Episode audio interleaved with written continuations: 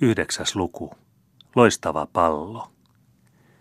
Rappeutunut rakennus aningaisten tullin luona oli koko päivän ollut ikään kuin asumatonna. Portti pysyi suljettuna, eikä edes se vanha palvelijakaan, joka toisinaan näyttäytyi niin kuin tarhapöllö jonkin rosvolinnan raunioilla, ollut näyttänyt kuolonkalpeita, kuivettuneita kasvojaan tavallisella matkallaan leipurin luo, jonne hän meni joka päivä ostamaan leipää kuudella äyrillä. Mutta kohta hämärän tultua – ja se tuli myöhään, sillä oltiin toukokuussa. Alkoi elämä taas tuossa pahamaineisessa talossa. Jotakin kannettiin sisään ja jotakin kannettiin ulos. Valojuova näkyi taas läpi suljettujen ikkunalukkujen ja arveluttava tulikiven katkutunki he ulos savupiipusta.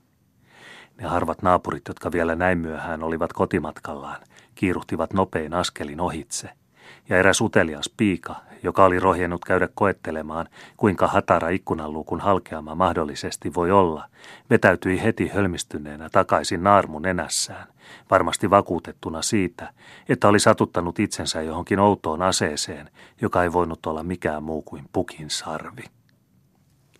Mutta siellä sisällä puuhasi tohtori Martti puettuna ruskeaan hännystakkiinsa ja nahkaiseen esiliinansa, innokkaasti tehden salamyhkäisiä valmistuksia – Uunin hiiloksella seisoi nyt neljä sulatinta, joiden sisältöä hän tuon tuostakin tarkasti katseli. Eräällä hyllyllä oli neljä pientä tahkotusta böömiläisestä lasista tehtyä pulloa, kaikki huolellisesti suljettuina samanaineisilla tulpilla, vuorotellen hänen erityisen huomionsa esineenä – Tähtitieteellisiä merkkejä täyteen piirretty kalendaarium oli levitetty eräälle pöydälle huoneen nurkkaan ja näkyi olevan käsillä sitä varten, että sen avulla joka neljännestunnin kuluttua voitaisiin nähdä tähtien asema taivaalla, samalla kuin iso, tavallista erikoisemman näköinen seinäkello raskailla, yksitoikkoisilla nappauksilla ilmoitti sekunteja. Keskellä lattiaa seisoi jonkinlainen vaskinen kolmijalka ja sen päällä lapsenpään kokoinen lasipallo. Raskas kello oli juuri yhdellä toista alakuloisesti soivalla lyönnillä ilmoittanut puoliyötä lähimmän tunnin, kun ulkooven kello kilahti ja huoneeseen astui Paul Bertelsöld vakavin, päättäväisin, uhmailevin askelin. Tässä olen tohtori, virkkoi hän, viskaten hattunsa huolettomasti luotaan. Olen tullut näkemään, mihin taitonne kelpaa. Ellei se ole parempi Cornelius Agrippaa ja hänen okkulta filosofiaansa, jota tänään olen kirjastossa tutkinut maisteri Portaanin kanssa, niin on parasta, että valitsette toisen narrin kuin minut, pettääksenne häntä silmänkääntäjän tempuillanne, sillä minä en aio uskoa enempää kuin mitä käsilläni voin tunnustella. Vanhus nyökäytti ylenkatseellisesti päätänsä. Semmoisia ne ovat kaikki, jupisi hän, kaikki ilman poikkeusta, tänä itseviisaana ylimielisenä aikakautena – kaikki he tahtovat oitis päästä päämaaliin, vaivaa näkemättä ja tutkimatta, niin kuin tarvitsisi heidän vain kumartua poimiakseen kadulta vuosisatojen viisauden. Usko mitä haluat, nuori mies, en tyrkytä kenellekään taitoani, mutta ensi ehto, jos tahdot olla läsnä kokeissani, on se, että siksi ajaksi sokeasti antaudut käskyjeni alaiseksi. Annatteko minulle mitä olen pyytänyt? Annatteko minulle kultaa maksaakseni velkani? En tahdo sitä lahjaksi, Tahdon sen lainaksi, ja korot voitte määrätä mielenne mukaan. Ja jos annan, kysyi tohtori oudosti hymyillen. Niin suostun tuntikauden tai kaksi olemaan teidän käskettävänänne. Älkää luulko minun pitävä lukua siitä, millaiset käskynne ovat. Olittepa juutalainen tai kristitty, muhammettilainen tai pakana, se on minulle yhden tekevää. Voitte kernaasti käskeä minua, kuten velhojen on tapana, polkemaan virsikirjaa tai verelläni allekirjoittamaan sopimuksen paholaisen kanssa.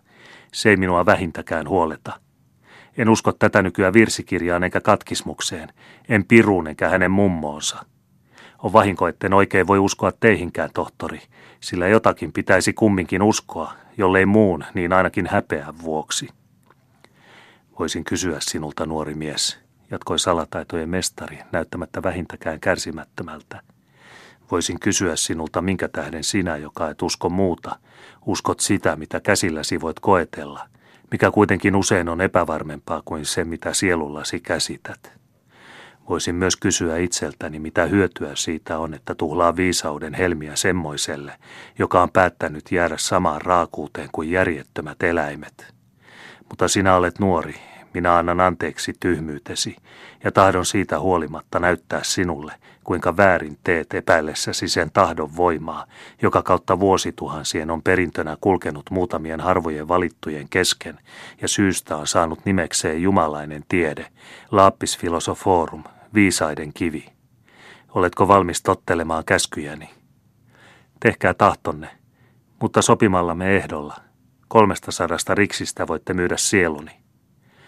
Pane siis yltäsi pois kaikki rauta ja teräs. Peitä itsesi tällä suojelevalla viitalla, joka ei laske lävitsensä tulta, vettä eikä ilmaa.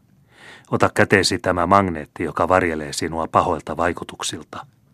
Kokoa ajatuksesi ja rohkaise itsesi. Ennen kaikkea muista pysyä vaiti, kun hetki on tullut, sillä vähinkin turhaan lausuttu sana voi turmella kaikkien vaivannäköjeni hedelmät. Ja jos yksi ainoa ihmiskielen synnyttämä ääni parka riittää hävittämään kaiken taitonne hedelmät, mitä tulee minun sitten mielestänne uskoa se luulotellusta voimasta? Virkkoi nuorukainen halveksivasti. Totelle mestarin käskyjä hän pani nyt kuitenkin pois kynäveitsensä, irroitti viilekkeittensä terässoljet, pukeutui jossakin liiman tapaisessa aineessa kastettuun viittaan ja otti käteensä pienen ankkurimuotoisen magneetin. Sana, vastasi viisas tohtori on hengen miekka ja kilpi. Miekka hullun kädessä voi lävistää hänen sydämensä, ja kaikki riippuu siitä, kuinka sitä käytetään. Silmäille näitä pulloja. Ne eivät sisällä mitään muuta kuin kastetta, eri tähtimerkkien aikana kerättyä, joiden yhdistetyt voimat voivat saada aikaan suuria asioita. Tämä lasipallo sisältää maailman neljästä vyöhykkeestä saatujen harvinaisten kasvien mehustetta, ja nämä kasvit on kerätty suotuisten kuuvaiheiden aikana, mutta en voi niiden salaisuutta sinulle ilmaista. Nyt piirrän tämän kehän ympärillemme suojelevaksi muuriksi ja asetan sen reunaan suitsutuksen, joka vartavasten on valmistettu niiden vihamielisten valtain torjumiseksi, jotka voivat meidän hankkeitamme häiritä. Tätä sanoessaan veti vanhus punaliidulla ympyrän tuhkankarvaiselle lattialle, niin että sen keskipisteenä oli kolmijalka, ja sen reunoille hän asetti seitsemän pientä suitsutusastiaa, mutta hän itse sekä hänen oppilaansa jäivät seisomaan ympyrän sisäpuolelle.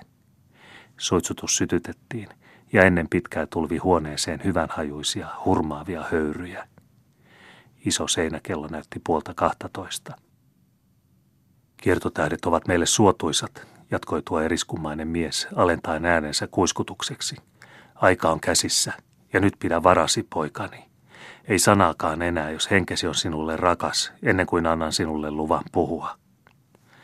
Paul seisoi yhäkin ylenkatseellisesti hymyillen taikapiirin sisällä, pitäen tarkasti silmällä kaikkia tohtorin liikkeitä, ettei herkkäuskoisesti joutuisi silmänkääntäjän taikatemppujen leikkikaluksi. Nyt otti tohtori käteensä nuo neljä böömiläistä pulloa ja katoi niiden vesikirkkaan sisällön hitaasti lasipalloon. Pauli jännitti huomiotansa keksiäksensä tämän seoksen tekemän vaikutuksen, mutta hän näki ainoastaan sakkaisen, öljyn kaltaisen nesteen, joka täytti lasipallon melkein kolmanneksi osaksi. Tämän tehtyä sytytti tohtori lasipallon alla alimaisella kolmialalla olevan väkiviinalampun. Muutamia minuutteja kului hiljaisuudessa, Keltainen neste rupesi kiehumaan ja sekosi yhä enemmän, kunnes se vihdoin tummeni ja sakeni mustaruskeaksi, tulikiveltä hajahtelevaksi massaksi. Silloin otti mestari kolmialan alta vaskisen rasian ja aukaisi kannen. Vaskirasian sisällä oli sinkkirasia, sinkkirasian sisällä hopearasia ja hopearasiassa pienoinen kultapullo. Tästä pullosta kaatoi hän verkkaan ja juhlallisesti seitsemän tippaa ruskeaan lasipallossa olevaan aineeseen. Siinä silmänräpäyksessä näki Paul tämän aineen joutuvan kovaan käyntiin ja muuttuvan yhä vaaleamman karvaiseksi. Muutamien minuuttien kuluttua oli tumma pohjasakka laskeutunut lasipallon pohjalle ja sen päällä kiehui kristallinkirkas, ihmeen loistava ja ihana neste. Lasipallosta levisi tämä loiste, joka melkein huikaisi silmiä niin kuin kirkkain kuutamo yli kaikkien esineiden suitsutusta täynnä olevassa huoneessa. Kaikki noiden kahden miehen ympärillä tuntui liikkuvan ja alkavan elää. Lattia notkui, kolmialka tärisi, hyllyt kohoilivat, pöytä ylenteli he, Uuni siirtyi, sulattimet vierivät edestakaisin, hehkuvat hiilet näyttivät karkelevan keskenään ja varjon tapaisia olentoja vilahteli savun seassa, ikään kuin hapuillen ympyrää kohden ja taas aaveen tapaisesti kadoten tyhjyyteen. Kello löi kaksitoista. Paul näki huoneen liikkuvan ja välkkyvän. Hän näki olentojen vilahtelevan ja taas katoavan. Hän ei uskonut silmiään. Hän kosketti otsaansa – hänen ohimonsa tykyttivät, poskensa hehkuivat. Hän tahtoi vastustaa tätä petollisen mielikuvituksensa ilveilyä, mutta hänen kielensä kieltäytyi tottelemasta. Hän tunsi olevansa täydellisesti valveillaan. Hän näki kaiken, kuuli kaiken, mutta hän ei voinut liikkua ja oli kadottanut puolet arvostelukyvystään. Tuskastuneena, suuttuneena, Epäluuloisena loi Paul silmänsä velhoon, toivoen huomaavansa hänessä jonkin varomattoman liikkeen, joka osoittaisi, että hän oli sellaisessa liitossa jonkun huoneeseen kätkeytyneen apulaisen kanssa. Mutta tohtori Martti seisoi siinä yhtä äänetönnä ja liikkumatonna tuijottaen, läpitunkevia silmiään pois kääntämättä, erääseen ympyrään kehän kohtaan, josta varjot alinomaa uudestaan tulivat savun seasta näkyviin.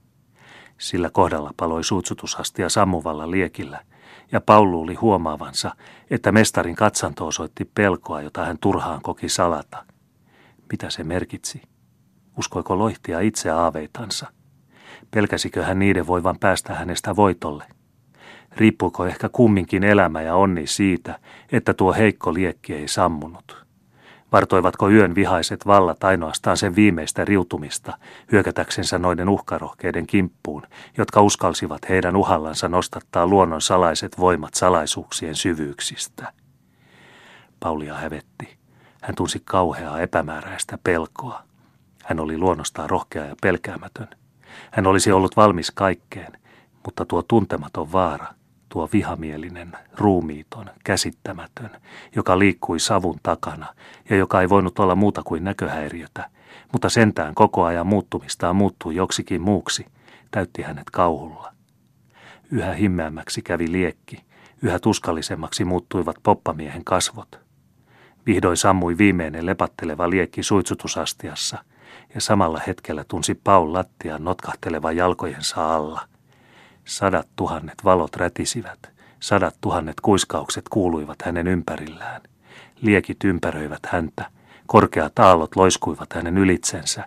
Hänestä tuntui kuin hän vajoaisi vajoamistaan peninkulmain syvyiseen kuiluun. Kaikki pimeni, ja hän vaipui tiedotonna tuon salaperäisen kolmijalan viereen.